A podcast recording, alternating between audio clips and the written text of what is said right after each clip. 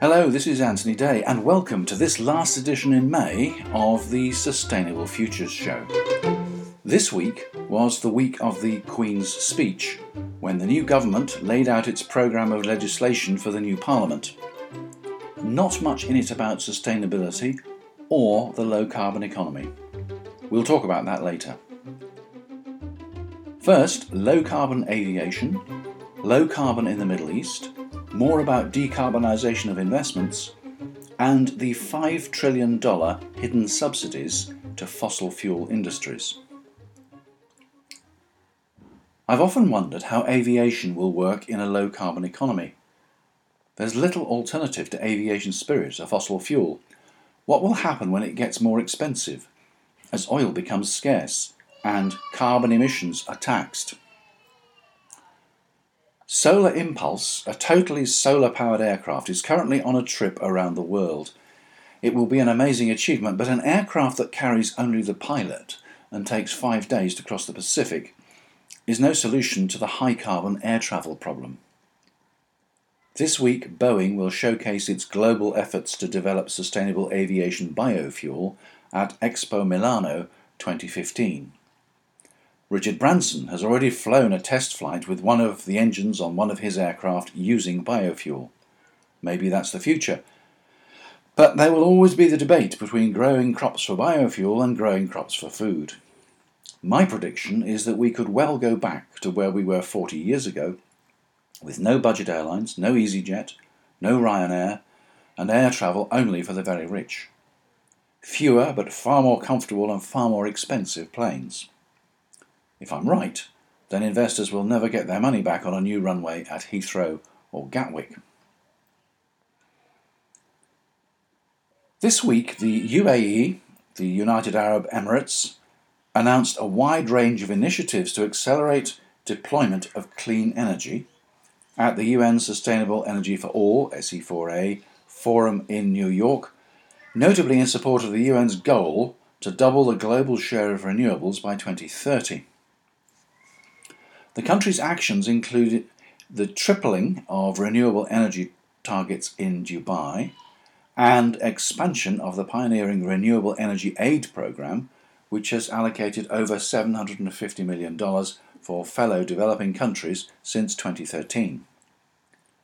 Sustainable energy is a cornerstone of our economic development goals and our foreign policy, said Dr. Sultan Al Jaber, UAE Minister of State, Chairman of Masdar, a clean energy company, and member of the SE4A Advisory Board. The UAE is committed to, to developing and deploying renewable energy both domestically and internationally to enhance energy security, ensure sustainable economic development, and mitigate climate change. As an economy blessed with rich hydrocarbon resources, we have a responsibility to extend our energy leadership beyond hydrocarbons and to ensure the continued supply of energy to global markets, he said. It's interesting that an oil state is developing renewable energy. The UAE has some 6% of the world's oil reserves, which would last over 70 years at current rates of production. Maybe they are concerned that global actions will prevent them from exploiting these reserves. As we've seen, there is growing concern that if we extract and burn all the fossil fuels available to us, we will poison the planet and cause catastrophic climate change. This concern is becoming increasingly mainstream, expressed by bodies such as the Portfolio Decarbonisation Coalition, the PDC. Co founded by the United Nations Environment Finance Initiative, the Fourth National Pension Fund of Sweden, Europe's largest asset manager, Amundi, and CDP, the international not for profit organization holding the largest global collection of corporate environmental data, the PDC was launched at the UN Climate Summit in September 2014. It aims to drive down greenhouse gas emissions by mobilizing a critical mass of institutional investors committed to decarbonising their portfolios. In other words, selling off any investments in oil, gas, or coal. This week, PDC announced that it had been joined by the UK's Environment Agency Pension Fund, Local Government Super, an Australian pension fund, and the French Pension Fund for Civil Servants. This brings the total number of PDC members to 12 and means that it is now overseeing the decarbonisation of $45 billion of assets under management. The PDC is therefore better positioned to achieve its decarbonisation target of $100 billion across all asset classes in time for COP21, the Paris Climate Conference at the end of 2015.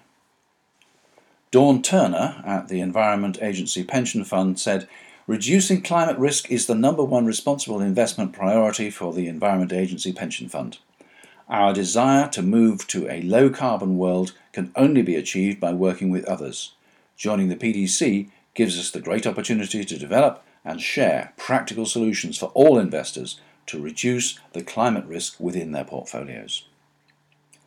The progress of the PDC to date is a clear signal that a growing number of leading investors are committed to reducing the carbon risks and impacts of their portfolios, as investors are not compensated for this risk. Governments are also urging commitment, with President Hollande opening the Business and Climate Summit last week with a reference to PDC and a call on the finance sector to decarbonise. Where is your pension fund invested? Do you know? Although the new British government is likely to continue to subsidise solar panels and offshore wind, it is committed to ending subsidies for wind farms on land. But did you know that globally, governments subsidise fossil fuel industries to the extent of some 5.3 trillion dollars? This is the conclusion of a new report from the IMF, the International Monetary Fund. Authors Benedict Clements and Vitor Gaspar define energy subsidies as the difference between what consumers pay for energy and its true costs, plus a country's normal value added or sales tax rate. Let me quote from their blog about the report. These true costs of energy consumption include its supply costs and the damage that energy consumption inflicts on people and the environment. These damages in turn come from carbon emissions and hence global warming, the health effects of air pollution, and the effects of traffic congestion, traffic accidents, and road damage. Most of these externalities are borne by local populations, with the global warming component of energy subsidies only a quarter of the total. Energy subsidies are both large and widespread. They are pervasive across advanced and developing countries. Emerging Asia accounts for about half of the total, while advanced economies account for about a quarter. The largest subsidies in absolute terms are in China, $2.3 trillion. The United States, $700 billion, Russia, $335 billion, India, 277 billion, and Japan, 157 billion. For the European Union, subsidies are also substantial at $330 billion. It's important to put in perspective just how many health problems are linked to energy consumption and air quality. In China alone, the World Health Organization estimates that there are over 1 million premature deaths per year due to outdoor air pollution caused by the burning of polluting fuels, particularly coal and other sources. Despite reform efforts in many countries, energy prices remain woefully below the levels that reflect their true costs. The IMF has long argued that getting energy prices right can help national governments achieve their goals not only for the environment, but also for inclusive growth and sound public finances. Increasing energy prices gradually and predictably to reflect their true costs would generate fiscal gains of about 3.5% of GDP. The fiscal gains are less than the total amount of subsidies, 6.5% of GDP, because higher prices would drive down energy consumption. Conditions are ripe to decisively engage in energy taxation and energy subsidy reform, further favoured by lower international oil prices and low inflation. Steps at the national level could hasten progress at the global level ahead of the Paris Climate Change Summit in December. The fiscal implications are mammoth. At 5.3 trillion US dollars, energy subsidies exceed the estimated public health spending for the entire globe. It also exceeds the world's total public investment spending. The resources freed from subsidy reform could be used to meet critical public spending needs or reduce taxes that are choking economic growth. By acting local and in their own best interest, policy authorities can contribute significantly to the solution of a global challenge. The path forward is thus clear act local, solve global. Some very clear messages there. More incentives to move away from fossil fuels. Frankly, only governments are powerful enough to make this happen. Will governments have the courage to take the action needed? It's easy to wait and see until COP21 in December. It would be better to have a commitment sooner. Time to lobby our governments across the world. Talking of governments, let's turn to the Queen's speech. Although the British government remains committed to significantly decarbonising the economy, there was nothing specifically about this in Wednesday's Queen's speech when it set out its legislative programme for the next Parliament. The nearest we got was a general statement towards the end my government will seek effective global collaboration to sustain economic recovery and to combat climate change, including at the Climate Change Conference in Paris later this year. There was also a commitment to increase energy security, but no hint of how this would be achieved. There was nothing in the speech to confirm the manifesto commitment to cut subsidies for new onshore wind farms, which looks completely contrary to a low carbon policy, but that was probably covered by other measures will be laid before you. Fracking will probably be among them as well. Actually, the policy on land based wind farms is quite subtle. On the one hand, it plays to the diehards in the Tory party who don't like wind farms and are determined to end such subsidies. On the other hand, wind power is nearly at the point where it's economically viable without subsidies, so wind farm development is likely to continue without them. It now appears that this legislation will apply only to England, not to Scotland, Wales, or Northern Ireland.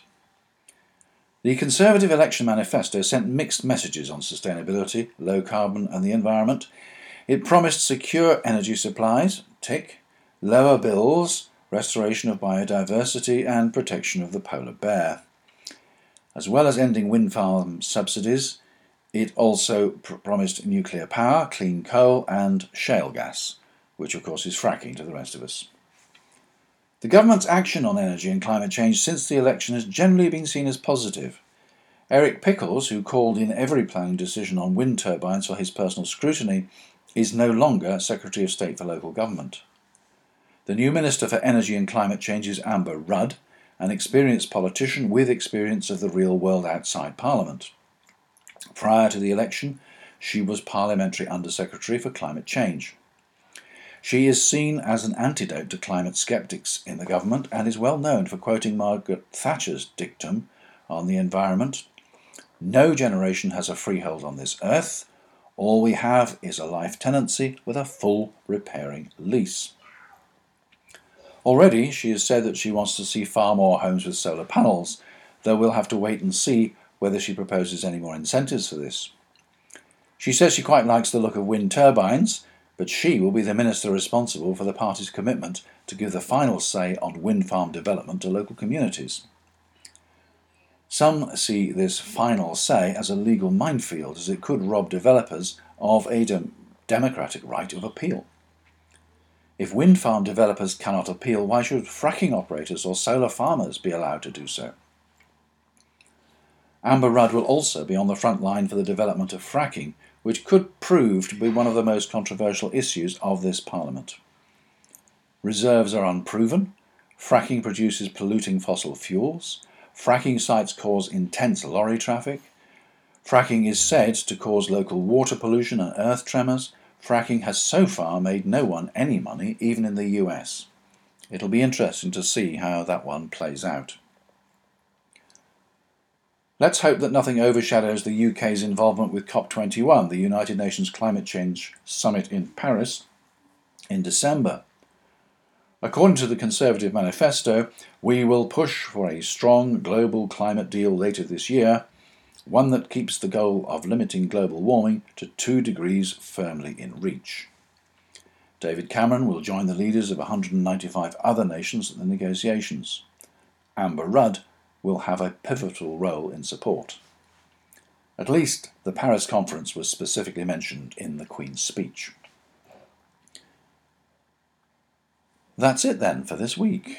This is Anthony Day, and thank you for listening to this latest episode of the Sustainable Futures Show. Sorry about a few extraneous noises in the background. I'm not at base. I have to grab the opportunity to do this recording when and where I can. Next week, among other things, I'll be talking about advice from EDF Energy on how to deal with the energy market reform. What else would you like to hear about? What would you like to contribute? Wherever in the world you are, if you're an expert on sustainability and have something to say, let's do an interview on Skype. Contact me first on mail at anthony-day.com. Send me an email if you have any other comments, ideas, or suggestions. Sorry about that. Keep them coming. This is Anthony Day. That was the Sustainable Futures Show. That's it for now. Till next time, have a great weekend.